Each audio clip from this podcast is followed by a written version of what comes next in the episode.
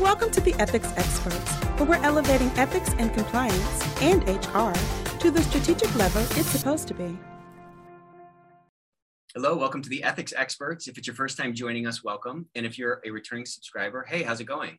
You are an amazing person. I hope you're having an amazing day. You see what happens when you subscribe to the Ethics Experts? You get a bonus greeting on every single episode. So hit that subscribe button. I am here with my new BFF, Lisa Fine. Uh, you are the senior counsel, you're the director of compliance for Pearson, you are a uh, compliance thought leader, you run the um, one of my favorite uh, podcasts, the Great Women in Compliance podcast with um, our other BFF, Mary Shirley. So, so excited to get you on and uh, hang out and pick your brain a little bit today. How's it going? It's great. Thank you. I'll take an introduction like that any day. So yes, my new BFF, Nick. I missed you this week. So I miss you too. We had a blast at um, SCCE last week in Las Vegas. We stayed out of trouble for the most part, which was great. Um, and yeah, finally getting back to uh, the reality of work and back home. But it was so fun to kind of meet everybody face to face and be around people again, huh?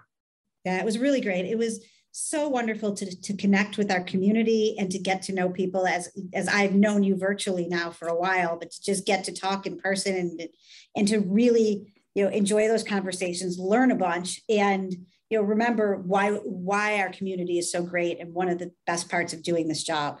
Yeah, it's something that a lot of people I think um, maybe lose sight of because we're always like heads down, massive to-do lists, a lot of fires to put out, but we are part of this really special thing. And most other industry conferences aren't don't have the level of camaraderie that you see at our industry conferences. And you don't and you don't see the same level of cross pollination and you know people helping each other out. And you know it's like you know as cliche as it might sound or as trite as it might sound like we're all kind of fighting the same fight in our own little corners of the world and in our own organizations and it's just so fun to kind of sharpen the saw together and sharpen each other and pick each other's brain it's really a phenomenal thing and a special thing that we have to take advantage of yeah, and one of the things that I, have always really enjoyed is that it can be sometimes lonely being a compliance officer, especially in an organization if you're on your own. Mm-hmm. And when you're able to work with others, and you know, all of us just want to make sure that our companies do the right thing. So you have an opportunity to share and collaborate that's that's different. And I think in some professions, the people you automatically have the most in common with might be the people that work for your employer. With us, it's not it's not even a question of dual loyalty, but you have a commonality and an ability to share that's very different. And I mean, do you know of any other industries that it's like that? Yeah, I don't really. Be, I mean, I should because for me, I really have only known it for this one. I would think that there would be some of the things out in like the nonprofit world okay. um, where you might be outside of the fundraising side of it but in terms of um, you know some of the other things like best practices or things like that that that might be similar but i think in many businesses and organizations and when you get to your sales side your finance side the you know the, that revenue part it's very hard to, to share that and i think in law firms as many of us have been lawyers at times you, you, you can find other things online to borrow from, but people are a bit proprietary in part yeah. because when those of us are spending all that money for our, our law firms, you know, we, we want to make sure that, you know, they're not just going to start sharing everything. yeah, good point. Um, so, I mean, I have so much that I that's on my list to talk to you about. Um, I'd love to maybe dive in and just talk a little bit about what your biggest takeaways were from the conference last week. What sessions uh, really resonated with you? What were the big, I don't know, lessons or you know things that you're like, oh wow, that was a real light bulb moment for me. You know, there are always a few. And I, I think that at all conferences, if you can come up with two or three really great takeaways, then you are definitely, you know, able to. I think one of the things that I really came from my um, my podcast co-hosts presentation um, and was talking about communicating, communicating globally. And this may sound yeah. like a small thing to some of the more tech savvy people, but the idea of better tracking of um, using QR codes for how mm-hmm. do people find your speak up line or how do people find, you know, is, are they looking at your code? Are they getting it from on, online? Is it on an app? And just the idea of using that sort of technology um, was one of the things that was a, a takeaway for me. Um, I also found was learning a whole lot about um, some more of the mergers and integration, um, which I think is just an interesting topic that that is just fascinating to me generally, and I hadn't paid thought of that hadn't been one that I'd focused on as much in the past. So I went to a couple of different really, really good um, really uh, good panels on that. And I think the keynotes were, were, were excellent. Um, I guess the two things from there, one is, uh, you know, listening to the, the idea of cancel compliance culture um, and what that meant. And I thought that that panel was just fabulous. Um, you know, some of the, and the, and the last one was thinking, I think we all need to think more creatively about our profession and how we work with people to connect with them. And I really enjoyed when the violinist, uh, Kai Kight, talked about his journey and his life. And I, I feel like maybe being alone on the violin as a kid you know, is, is not dissimilar at times to those of us who's, who are fighting our compliance fight. So just how does that apply? I always, I always love when we take somebody who does something that different and brings it to us. Yeah, it was such a cool analogy that was drawn. It was such a cool metaphor, and there's so many parallels. Uh, that was a pretty interesting conversation. I want to cir- circle back to that uh, cam- canceling compliance culture, and um, I think it's a it's kind of a big issue. So for those who didn't attend, what was the premise, right? Let's kind of summarize what the whole premise was, and then we can dive into it because I think it's a point of contention in some, maybe, maybe that's the wrong word. Uh, it's a point of improvement or a point of opportunity for some uh, for some programs to rebrand a little bit. So not not to lead you too much, but what was the premise of that conversation, and you know where do we kind of go from here? Well, as, as I took the premise, um, it could be different than than some did, but generally the idea of I mean, I was thinking a lot about the, the, initial slide talking about rocks falling versus what does that actually mean? Um, so I think a lot of it to me was how have we built ourselves as a culture thus far? And how do we best uh, move ourselves forward and involve and, and, involve ourselves in the community, and also think of it from a much larger. And that came back to the ESG standpoint to me, um, and how we are part of that as as a as the bigger world and making things better as a whole that was some of my take to it. How, how did you take it? Yeah, I think, um, you know, this ESG thing was a, uh, a tune that was played throughout the whole week. Um, it was woven through so many of the conversations, even the, even the sessions that weren't necessarily about it. It seemed to keep popping up in it. And what I noticed was that there was a lot of, uh, I could feel the anxiety around it. I could feel the anxiety from folks to say, I don't know where to start with this. And it's not like it's a regulation that I need to translate into my business. It's sort of this amorphous thing right now with many sort of competing, uh, you know, we, we don't know how to implement it. Um, the thing that struck me with the ESG, well, I just think the ESG thing is a massive opportunity for ethics and compliance in general.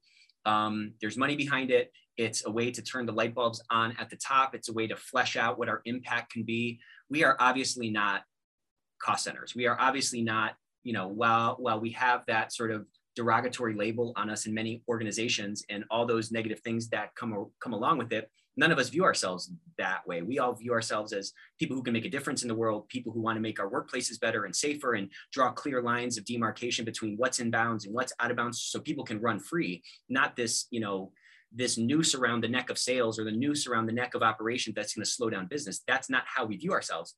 And I think this pivot that's uh, occurring with ESG as this is beginning to sort of emerge into the conversation, it's on it's on the executive's mind, it's on investors' mind, it's on the board's mind, and so forth. It's a way for us to take our skill set, which we've built over the last 20 years, and uh, implement it in, with respect to this new thing. So the thing that I'm kind of excited about with ESG is it's just not, you know, let me back up. A lot of people that I talk to on this show, um, I ask them, hey, how did you get into compliance? And, you know, it's some story like this well, you know, I was uh, on this team, I was in legal or whatever. And, you know, my boss was like, hey, you're smart. Can you figure this thing out? And then five, ten years later, I have the title and I'm running a team. And I kind of, you know, uh, serendipitously got into compliance. Well, that same dynamic is at play with ESG. What is this thing? How do we implement it? What do we, what do we do? How do we make this kind of a part of our business? That same dynamic and that same pattern is at play right now uh, you know, and there's an opportunity for us to flex those muscles, which we've already built and we're, we're already adept at translating this sort of, you know, this regulation or whatever into the needs of our business. Those same muscles can be applied here. And I think the amorphousness of this and, um, you know, is just an opportunity for us to assert our value in our organizations. Yeah. And I also think that um, and Alison Taylor, who I'll just give a plug for, who Love is, her. yeah, such great, and and you know, is one of the ones that I've learned a tremendous amount about ESG. And for those of you who are and you know find it a little intimidating she does a lot of great work on that and great work about compliance working you know with esg programs. But one point that she raised initially that i always think about is we are always trying in ethics and compliance to have ourselves go from being perceived as the department of no and like a sheriff. That's how people perceived us. A lot of time the esg or sustainability or however you're going to call it were considered part of the investor team and they were the right. ones putting up pretty brochures to show that they were doing well doing good. Um, and they're they've evolved into this you know different sort of thing as well. So i think you know in organizations where there is already some sort of business you know have a, have a, an established or growing function there one of the most important things is to work with them and to bring in our skill set and our understanding of how roles need to evolve. Um, i also think that we have so much we can bring to that. I, I, think it's we always have to be careful not to end up owning everything. Yeah. Um, but I think it's I mean, especially like I, I'm not I'm not going on the ES and G part. I'm not going to be the expert on in, in, some of the environmental or the uh, you know emissions or things like that. But we can really help with making sure that the business case is done right for that and that we are keeping our organizations to do the right thing. And the one other point I'll make is when people talk about me as you know, you're not you're a cost center, I'm like I prefer I prefer the term revenue protector. there you go.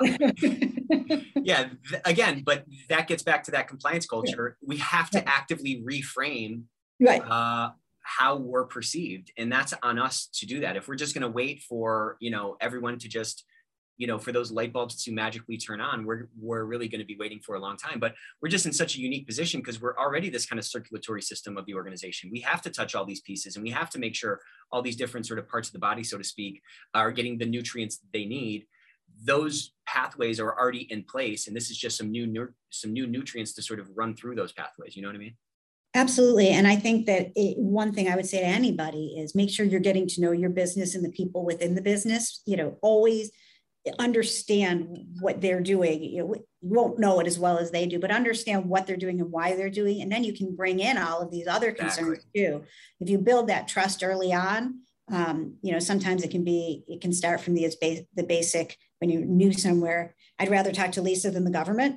You know, I have to talk to somebody better her than them to, to becoming, to eventually becoming more of a trusted advisor or colleague. But you know once you start building that you can kind of bring in some of these other parts of the conversation and, and they can raise it to you because most people really do want to do the right thing they totally. just need a little more you know guidance and sometimes between you know cultural and concerns and business pressures it's not it's not oh it's gray a lot of the time it's it's not always like right. either you're handing somebody a, a, a, bag of money or you know you're following every rule ever there's right. a whole middle area yeah yeah we swim in that gray.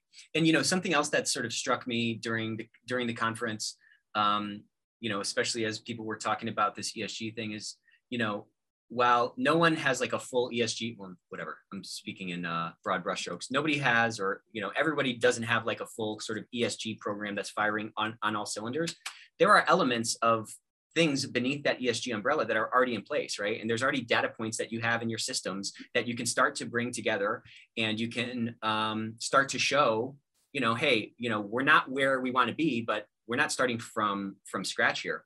And there was a little interesting debate going on. I'd love to get your perspective on it.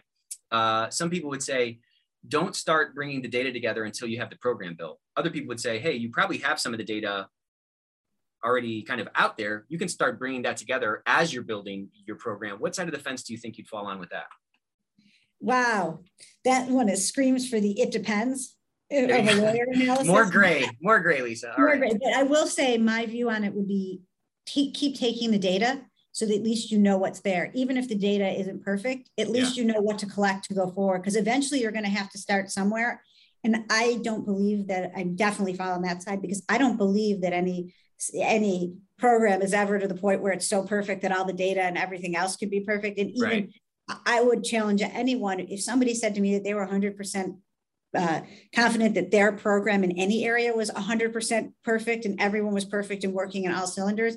I would think that that, that there's got to be something that always needs improvement. There's got to be a challenge, and if somebody you, you always have to start somewhere. So why don't you just at least get some information to Plus, businesses, yeah. you know, finance and business people, they like numbers. Yeah. And you probably have some numbers already in place, whether it's in this system or that system. Again, this is not 1996 and we're scratching our heads saying, you know, how am I going to do how are we going to do compliance and ethics and so forth we have a bunch of tech technology in place that probably has some data that we can get started with and um, I, I kind of, I'm sure you can guess which side I fall on. Um, mm-hmm. you know, I just I believe you're on my side on. I'm one. on your side on most things, Lisa, as you know. Um, but if you wait until all the lights into town are green before you get off the front porch, you're never going to leave. You got to just get in the car and you got to get moving. And that program, to your point, is going to continue to change as acquisitions come in, as initiatives change, as you know, new risks sort of pop up. Those are all different factors that are going to make this living, breathing thing, you know, again, what what program is like truly etched in stone? You know what I mean? Yeah, and when when you know when, if you bring it like okay, I have this completely um, you know whole idea and analysis and a program I've put together, and, and people haven't been involved in it or looking at Great some point. like a status or background before that, they'll they'll be thinking, well, don't we already do this? And don't we do this? And what about that? And why didn't you talk to us earlier? I mean, I think that you have to communicate down the line and tell people, look, this is the beginning. It's it's not going to be perfect, but if you know what is it, um, you know, per- perfection can be the enemy of you know of getting good or whatever. Yeah, exactly. Good, yeah. And um, why do you think pe- people struggle with that? I I just find it so interesting because uh, sometimes people want to kind of go into the laboratory, so to speak, and come up with this whole thing, and then they want to impose it on folks. Other people end up doing what you're talking about, having those conversations and so forth. Like, why don't people see the uh, the change management like impediments that they're building into their approach on the front end? Well, I think it's a couple things. I think some in some organizations and traditionally in some cultures, they expect you, you know, organizational cultures to come with your finished product for you to then figure out whether, you know, it's, it's right or wrong. Like you, you're supposed, that's what you're supposed to do. Yeah. I think there is also, I think all of us have a natural, you know, fear of failure sometimes when you jump into something completely new without, you know, knowing everything about it ahead of time. I mean, ethics and compliance people are not considered like, we're, we're more risk averse than some. And if, if you're not more risk averse than some of the people in your company, then there's some weird things going on. Because, um, but I mean, you always want your business people to be wanting to take more chances so that you can explain, um, you know, what makes sense or to help get the right decision. But I think it is, it's very scary to go in without have, feeling like you know everything ahead of time. I mean, I think we all feel that sometimes, whether you're presenting, whether you're speaking to others, you want to, um, you know, be as well prepared. So sometimes that turns into that. And then sometimes I think in some organizations, they really want to have the whole deck and know what all the potential consequences are. I don't think that's always the best approach, but I do think that you know, in, in some places, I feel like they're like, if you flow charted it, it would work. So, yeah, yeah, yeah. In a uh, yeah, in a vacuum, this will work perfect perfectly. Um, but it's kind of interesting, um, like how that ends up developing to different levels within people. That sort of fear of failure or whatever. Because like if you look at a child who's you know tabula rasa, they're not scared of being stupid. You know what I'm saying? At some point, though, you start to tune into like how you're perceived, and you start to tune into, oh, what is this going to mean for my career, and so forth.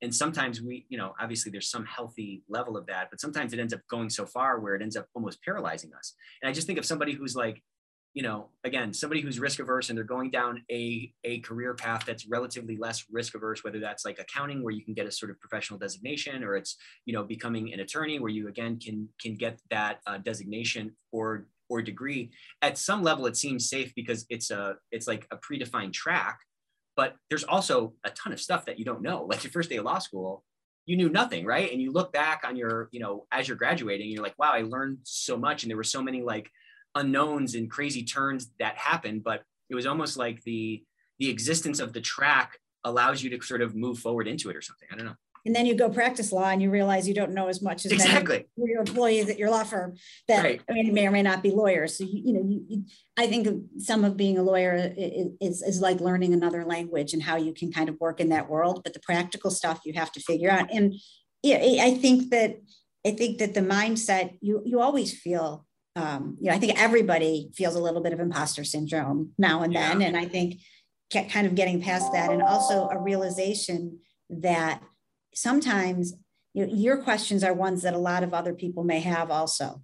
Um, and also to think, I mean, if, if you're in, in a meeting and you have a question, it's always good to do that because people may not have all the background. I mean, on the other hand, if I'm spending two months in a project, I will be sometimes so far in the weeds that I need someone to ask the question of like, why are we doing this or what right. are you doing? Because I know the answer to that, but I've almost forgotten because I'm trying to think about all the other smaller components to make sure whatever we're doing, you know, now that we've done something along the way and have some data, how do we get from, you know, point B to point C? Right. And I, you know, so I think, it, I mean, I think those things are really important. Um, but I, I do, I mean, we're all lots, you know, we always are paying a little bit of attention or want to be perceived as knowing what we're doing and bringing benefit. I think people who don't bring their genuine personality to that sometimes then you don't feel like you've connected. And I think that that's important um, as well. Point yeah, great point. If there's not that authenticity, it's hard to have an authentic relationship uh, that's actually meaningful.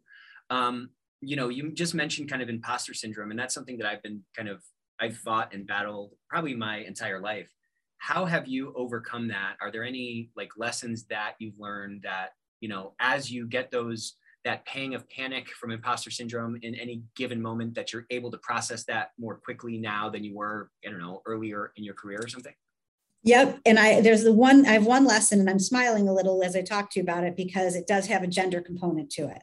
Um, when I and I, you know, because when I was like when I started law school, I remember there's a guy who like walked around carrying a pocket constitution, which I would never have done. But in any event, like these people thought, and especially seemed to know everything that I didn't know.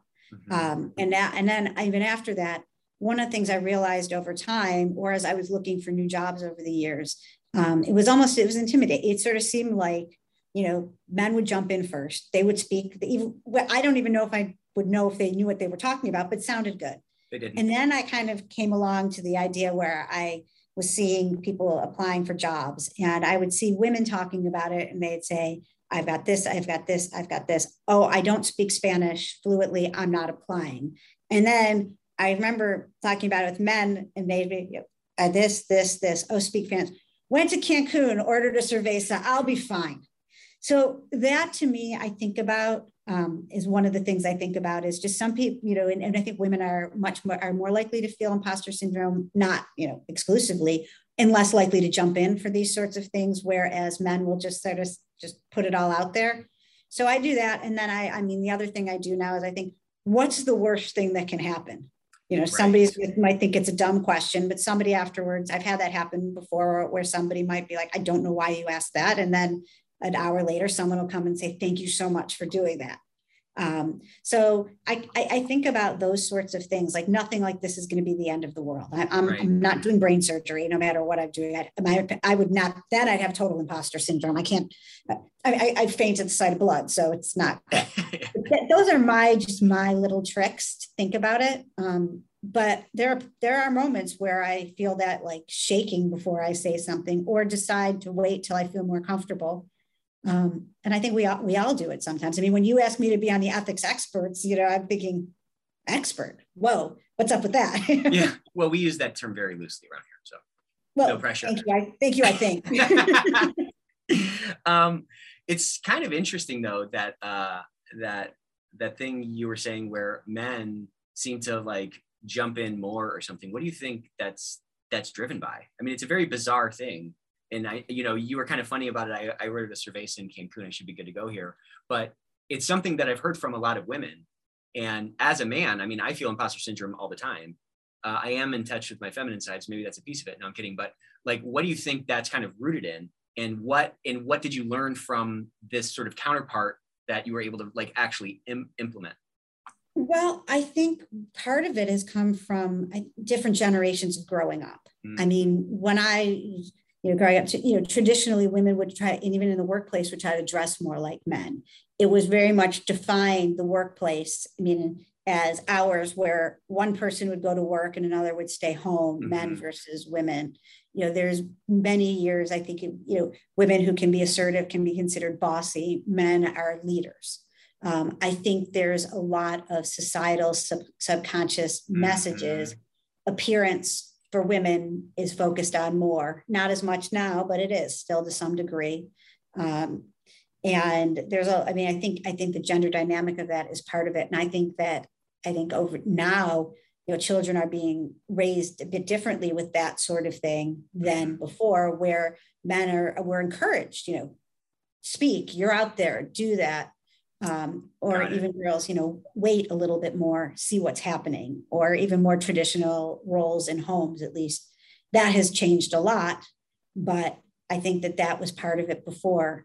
Um, i also think that you know men just have sometimes just have more of an inclination to kind of jump right in a little bit. Right. I think in the compliance profession, it's also evolved in a unique way because I think compliance at one point, you know, some some believe people just kind of women kind of fell into it more, and then I think it became a more uh, you know, headline bearing, you know, you know, hot topic kind of profession, and then uh, men have are, have come into it a little bit more too. So there's this, you know, some of the some of the experts versus not. I mean, I think it's it's just been interesting to see that evolve. But I think women in, in this field particularly hold their own ground, and you know. Yeah, I mean this this uh, and this is going to be a good segue into the to the next thing I wanted to talk to you about. But our profession is full of strong women, and I love working with strong women. I mean, they bring such a great energy. They bring the thoughtfulness. I mean, um, it's uh, I think there's a lot of great value and heart and brains that um, you know women are sort of uniquely kind of positioned to bring. You know, I mean, just to paint in broad brushstrokes, and again, I'm a man, I can say this, but like there seems to be like a little bit less ego involved, and that ego can sort of turn into to bravado and sort of empty suitedness and sort of facades and stuff like that. And for roles like ours, where you need sort of a clarity of purpose and you need some authenticity, and you have to actually make connections with people with without any true like positional power, that has to sort of emerge from actual connection points um, that's sometimes harder to uh, navigate for men, I think. But um, with respect to you know this podcast, this award-winning podcast that you guys, again, it's probably one of my favorites. Um, you know, in general, not just in the ethics and compliance game. I'd love to hear the story on how you guys started this because you guys have really, it's been like a revolution across our entire industry, and it's made a lot of, uh, it's made a massive difference. Again, it's won uh, awards. It's just a huge uh, platform for you all and for women to share their stories and their tactics and so forth. How did this thing come to be? What was the brainchild of it? And you know, talk to me a little bit about that journey. Yeah, I'm going to jump back to one point quickly, and then I will circle back to that. I think it's important to have gender um, diversity, but I think at all parts of a successful compliance function, I mean, with nationality, mm-hmm. race, um, talking about being binary, other, I think, um, and also lawyers versus non-lawyers, you know, find, I feel like for our profession, it's primed to be diverse. And I think if you're not hearing, if, if your voices are just men and women or white men and white women, you're, you're going to be missing something too. So I just want to always, you know, focus on diversity, age, you know, sexual orientation. I mean, you know, all of the different things. Not only is it good for many reasons to have a diverse workforce, it is really especially important for compliance and ethics because you're able to look at things in different lenses. Even if one thinks that they're incredibly open-minded and doing a lot of the, the right things, um, you, you don't know. You shared life experiences are really important in ethical decision making, which brings me back to how we started the podcast. Um, because that was a gender thing. We were at an SCCE, um, I guess it was in 2018. Um, I think it was it was a 2018. So it's so hard to remember now post COVID. I know. It's just um, like that that two year blur, you know. Right. And we were at we were at an event, and we have a little like or, origin story video that Mary had put together. But we were at an event with Tom Fox and Matt Kelly and Jay Rosen, some of the you know some of the, the guys we know and have been incredibly supportive. And all, I have been men supporting women who have joined us on the podcast. And Tom's been our mentor, but in a lot of ways. But yeah. we were talking to them and he said, Tom, you have a compliance podcast network. Why do you only have men hosting podcasts? And he said, that's a great point. Have you have you thought about, you know, doing a podcast and all of a sudden we really started thinking about it and then jay named it and then the next day we did a first recording not sure exactly what we were going to do. Wow. but suddenly we just it was the kind of thing once we kind of thought about it we did it and it, when you say we jumped in without thinking. We didn't have data points. We didn't even i mean we uh, i went to boston and matt helped us figure out like how to do our, our recordings of it and what did we want to do? So we just jumped in. I don't think Mary or I really like to listen to our first couple episodes now. Um, we did it, and um, and Mary, one thing Mary did that I just am so indebted to her for is putting together the LinkedIn um, community because it's a really um, that was a way people could connect with one another. We could build it, and it, it, we didn't realize fully what a need or what a community it would bring for others and for us. Like we get when we get messages or people and the, you know they talk about it, and that was really a fascinating thing for me at SCCE when people would talk about it or ask about episodes, and you you realize this thing you just kind of put out there and talk to fabulous people has really you, you've heard it before, but when people say a person like, "Oh, I listened to your podcast," it's it's a really amazing thing, but it it really grew on its own in, in a lot of ways, but it also was something that we have have nurtured in a way that we still seems you know genuine to us. I mentioned that earlier, but this, what you see from us or what you hear from us is this is who we are. Yeah, and I think um, I think that really comes across in it. You can tell that there's a lot of heart and there's a lot of authenticity in it, and um, it's not that fake authenticity, which is kind of turning into this buzzword, but it's the authentic authenticity, if that's a real thing. Um, and you know, what have you learned so much from it, and what keeps you doing it? You know, again, backing up, like you guys aren't making a bunch of money from this. This is your sort of passion project and the difference that you're making in the world, or at least that seems what the drive is behind it. I mean, is that right? It, it is. Um, somebody asked us once if, if, if they would, it, it, they asked if we have honorariums for our guests. And we're like, from where? yeah. The answer is no. Yeah. The answer is this is not, you're, you're not, none of us are making money from this. It, it basically now it's become just a part of my life and yeah. I, I really care about the issues and what keeps me going is the fact that I, I get to talk to really interesting people mostly women but they and i learn from all of them whether it's substantive but personally about about them and their lives and it makes me really feel a part of the community um, and it gives an opportunity to share and you know like anything else plenty of there are days where you're about to do one of these and you're thinking can i just reschedule? I you know this is i've had a long week. And without fail afterwards i'm always like just kind of energized totally. um, from the, the people. So it's really the opportunity to to bring something. And i think all of us want to have something in our lives that's both you know professionally related and can be a bit of a hobby. And I, we don't do anything that's the that can be controversial really. I mean we talk about people's experiences. We talk about their lives. I mean if somebody wants if anybody wants to you know break some you know breaking news on our podcast we'd be happy to do that but that's not our purpose. Right. Um, and we've gotten to talk to some really fascinating people and learned a ton. So that's and, and once you do it you know you keep doing it. Plus it when it's it's like anything else it makes it when you find out not only is it making a difference to you but to other people um, that's exciting. Totally. Yeah, it's uh, it's a cool thing you guys have built. Um, I'm glad that you've gotten so much recognition from it. But I, but again, you don't do it for the recognition. You don't do it for the money. You do it for this beacon of I don't know. This is going to sound maybe maybe corny, but it's this uh, it's this sort of focal point in our in our industry now. It's like a main pillar of our industry, and it's and it's grown into that. And people, a lot of people listen to it. And I mean, I've learned so much from it. Like I've stolen so much from your podcast in terms of like talk tracks and ideas and um, perspectives and stuff. It's it's it's a really great thing, and to your point, it starts to build on itself and it starts to create this momentum, and it's a and it's a really exciting thing to to witness, and I'm sure it's a really exciting thing to be a part of.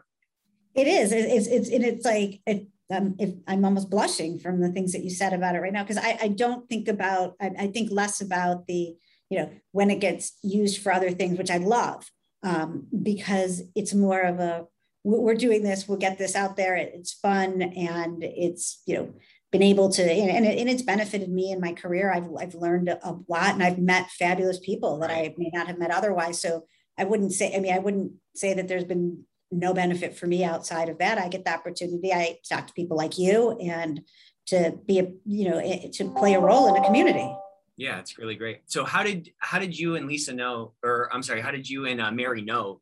I mean, you guys have such a great complementary dynamic. Um, how did you guys know that? Okay, I wanted to do this with with each other. Was it just because you were there talking to Tom? I mean, you guys obviously had a relationship yeah. before that. Well, we she was my first compliance friend. Mary okay. met her a few years earlier at an SCC, and she did a really great presentation. I was like, she seems like a, you know, a cool, interesting person. And that yeah. was, I didn't know anybody when I went to that first event. And then we kept in touch a little bit, and she was still in Singapore. And then when she was moving to the US, we talked about different things. She was going to Boston. We just, we kind of just became friends. And she was one of the people I was always looking forward to spending time with. And we had already kind of given each other advice on different compliance things. So when we were already kind of hanging out, and I think we may have known, um, you know, sort of in our gut that we could work well together because we're, we're very different in both how we either do the podcasts, but not our view of the podcast, if that makes sense. Yeah, um, tell, tell me some more about that. Well, I mean, you know, she, um, Mary is very much, um, and we joke because she's very much more of a millennial. So she'll want to do everything right away. Um, you know, and she she responds, I, I get a little more Gen, you know, Gen X, and you have to think about it for a while and realize people remember me. Um, but, but we, but it'll be something. It'll be like that, and you know, there'll be you know, Mary will often think about really substantive areas and, and send focus around that first. I sometimes am thinking, this is the guest I want. What can be the area for it? We both do both. Interesting. But there will be times where Mary will very much make sure that we are just moving faster than I might on something. And there will be times where I'll come back and say, Well, did you think about these three things? Yeah. And suddenly we'll come up with something that works great for both of us. So I think we both really appreciate each other's um, way of doing things, but we know it's a little bit different. Um, you know, when I, I interviewed her once for the podcast, and one of the questions, you know, I was like, we're going to do a lightning round. And then we did it again, is basically because she does not like not being prepared for things. Ah. I like being prepared, but allowing it to go in different directions. Yeah, yeah.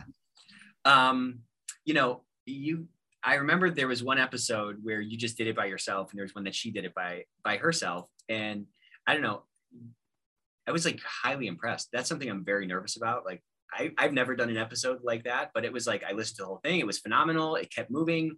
Um, like, how did you how did you get the confidence to do that?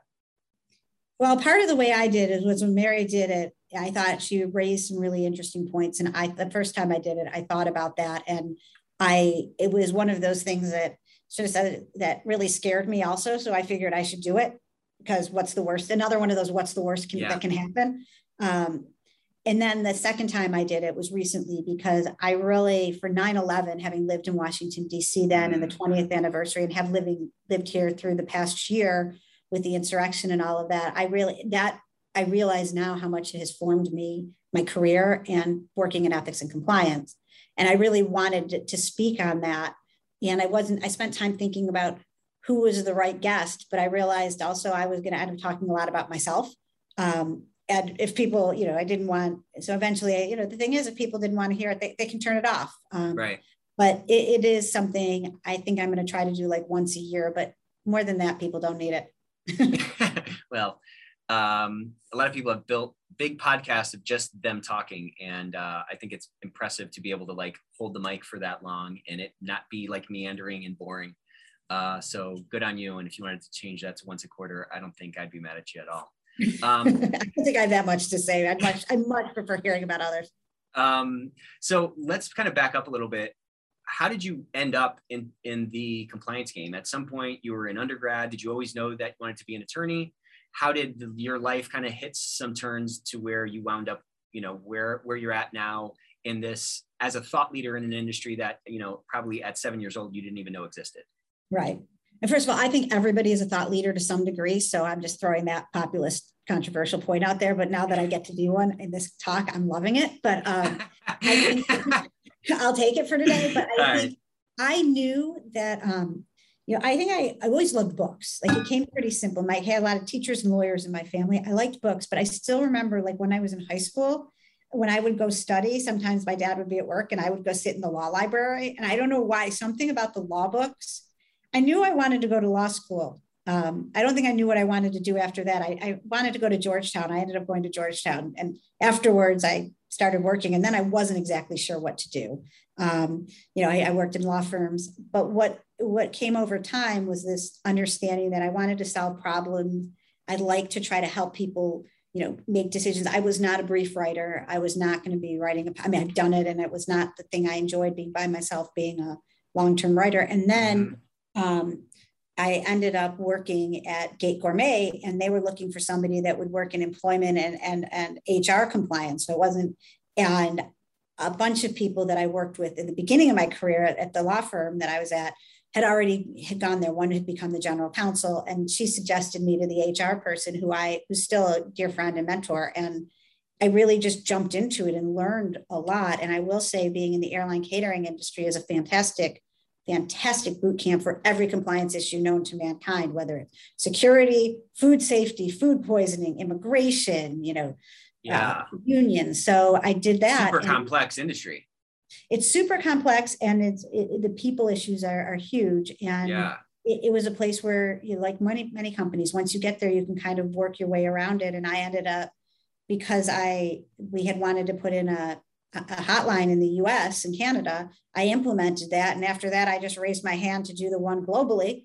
And next thing I knew, that was what I did. And, you know, if you want to talk about somebody making a lot of mistakes, try being an American the first time, go around trying to figure out how to implement a, a you know, a whistleblower line in, in, in Europe with yeah, works right. councils.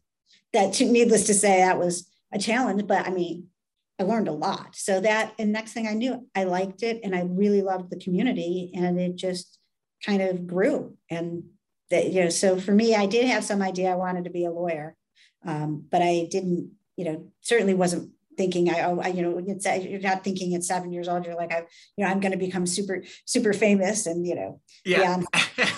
I'm going to be the, I want to be Beyonce or I want to be the compliance officer. right. Right. Um, so you were working in law firms, you got to Georgetown, you're working in law firms. What made you make that jump out of, you know, the advisory side essentially into an in-house position? How did you know that it was the right time? Were you just kind of burnt out from from these? Well, I yeah, I did one step before that. When I left the big law firm I was in, I decided that my role was, was, I was running a pro bono program at the firm and the role was going to be moved to the main offices in New York. And I decided it was a really good time for me to go out to Park City, Utah and book ski lessons for a while. Sweet. Uh, I actually quit in the profession for a couple, for, it was only turned out to be about six or seven months because after, excuse me, after I got to Park City, I ended up working, deciding to stay out there a little longer. So I did disability advocacy work because I did not want to be at a law firm again at the time. Yeah. Um, and then which I loved, which I will tell you, the things you learn in those sorts of roles in a middle point in your career are fantastic. I mean, when I eventually worked on some wage and hour things, I had actually recently been booking lessons and had knew what the meal and break laws were because I just just lived them, just little things. But I came back to DC and I was in a law firm for a short period of time and just knew it wasn't something I wanted to do. Um, and I'd always wanted to figure out a way to be in house and to also be able to work in a, an organization where you're kind of committed through you know thick or thin with what mm-hmm. the organization's mission is as opposed to okay i finished one big case i go to the next which is also fun so um, what you were on the slopes uh, during the day and then doing disability advocacy advocacy work in the evening or something no, well, I, I during, you know, first of all, that during the off season, I did it more. okay. but, uh, what I did is, I mean, I was able to to work a very flex schedule, so I had, you know, one or two afternoons or weekend day. But I also it was just beautiful to be out, um, totally. you know, out in the mountains. But I, but it was really, you know, and, and being able to kind of work in, in an area, you know, helping, you know, people. It was a protection advocacy organization that also, it's another thing I would just say to anybody all your experiences that you think might not make sense, they reappear at the Isn't that you know, nuts? time. Yeah. Yeah, so, it all kind of comes together. Um, and you can see in the rear rear view mirror, you're like, oh, well, that experience that didn't really seem to make any sense now is such a critical piece of my puzzle now, or it's a critical kind of cog in the machine or something, you know? Yeah. And that, you know, that was also, I mean, when you leave a, a job, when you leave a law firm and you decide to go book ski and live out in Park City for a little while, people, some people think it's, people will give you, will reflect their view on everything on you. It's rarely about how great it is for you. It's, um, did she have a problem? That's amazing. You know, oh, interesting. People, you know, they fill in the blanks with something yeah. bizarre. Yeah. I mean, there were a, a couple of people who like gave me business cards, like from like law firms being like, we can help, you know, I'm like, no, no, I'm, I'm good. I'm Thank good. you. I'm good. Thank you very much. That's funny. Hey, I have a question. Um, so I naively, perhaps, uh, when I kind of got into this game, I viewed sort of HR in general, and I'll just use, use this as shorthand. Um, as resources for the human beings in the organization. I think over time, I've recognized that there's kind of two ends to that spectrum, uh, where in many kind of jaded HR people that I've come in contact with view HR as almost like uh, how to, you know, a defense against the human uh, capital of the organization, the labor units that uh, the organization employs, and they sort of end up falling on this side of the fence of just kind of defending the organization against the employees. Where do you think we are broadly on that spectrum, if that's a valid spectrum? And where do you think we're going to go? And I think there's some corollaries with ethics and compliance as well. Well, that's a tough question. I mean, I think organization. You can't say gray. You can't say gray. I'm not. I'm not saying gray again. I'm not I'm kidding. I'm kidding. But I think we are working into a much more aligned way of doing this. I think looking at, at humans only as human capital is a real problem. Yeah. Um, because then you're treating it like a business unit and these are human beings. And right. I think human beings need to be able to reach out to somebody when they're dealing with certain things. Um, and I think that there are um, other things like that. I think the direction they're going is, is a little bit of individual, more, more being getting the pendulum going a little back towards uh, personal and help and services and things like that. And I think Yeah. COVID did that. And I also think Good it's an increased level of um, collaboration with um, with us from an ethics and compliance. We have way more in common than we do apart. Yeah, it's this weird, uh, you know, and I think there was a session at the conference about, you know, uh, the sibling rivalry. That was or- mine. Yeah. Well, thank you. That was a good segue into it. So I know let's that. talk about that because that's what I really want to get at because it's a bizarre, uh, and there are a couple of these bizarre sibling rivalries uh, Mm-hmm. within organizations, but this is perhaps the one that I'm most passionate about just because of the business I'm in, but also because of the impact that it can have on, to your point, the human beings that volunteer essentially every day. Granted, they're getting paid, but they volunteer. No, nobody has a gun to their head to show up at work every day and pursue this organization's mission.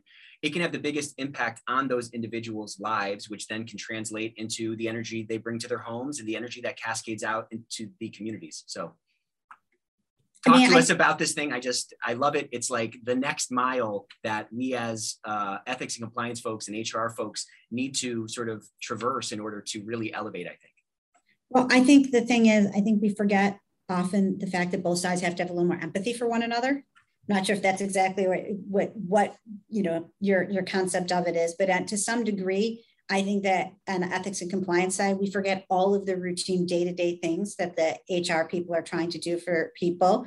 And on the other hand, I think that HR folks are holding on so closely to tightly often to personnel situations and other concerns and things like that to the point that eventually they um, you know they don't share information that they would would need. And i think the silos i don't know how we're going to ultimately get there because i think uh, i think that both go through such unique challenges but i think learning that more and realizing you're much stronger working with each other but it is also can be a challenge for for what some of the kind of uh, needs that each part of the team needs and when they can you know butt heads you know confidential investigations from hr versus compliance Well, and you're kind of uniquely positioned to understand both sides of these silo walls because I think you've played on, you swam in both of these pools. I think other folks are a little bit too myopic with respect to their own uh, experiences and so forth. Um, so, what advice would you give for someone to uh, kind of launch forward and start knocking those walls down on their side? um, you know, just get to know people before a crisis, get to know what they're doing, get to know what they need to do, and don't just wait and assume you understand and know what the other group, particularly HR, is doing. Understand what their business needs, what their requirements are, and what the urgency is. Um, I think that's the most important thing to, to really keep in mind. Um, I, I, I- don't just call them for the first time in the middle of the worst investigation that you've had Right. to deal with and then start criticizing what they've done. Understand the day to day. Um, And treat them like a human being. Yeah, and and treat them the same way you treat anybody else within the business, and also you know be willing to share when you can. Yeah. So I want to be conscious of time. We could talk for another two hours. Uh, Lisa, I love your work. I love the impact that you have. I love your heart. Um, where I'm can so people find you? I know, I know. where can people find out more about you? Okay, well, I mean, I, I we have our Great Women in Compliance uh, landing page, which is over at um, Corporate Compliance Insights. Um, it's it's also attached to my and on LinkedIn. I'm on LinkedIn. I work for Pearson Education, um, which is doing a lot of cool stuff right now. Um, and they also, you can find our book on Amazon, Sending the Elevator Back Down. We didn't even talk about the book. Yeah, my, one of my favorites from last year. Okay, well, I will let you go. Uh, had an absolute blast. Thank you Thank all you for so joining much. us. And until next time. All right, take care. Bye. Bye.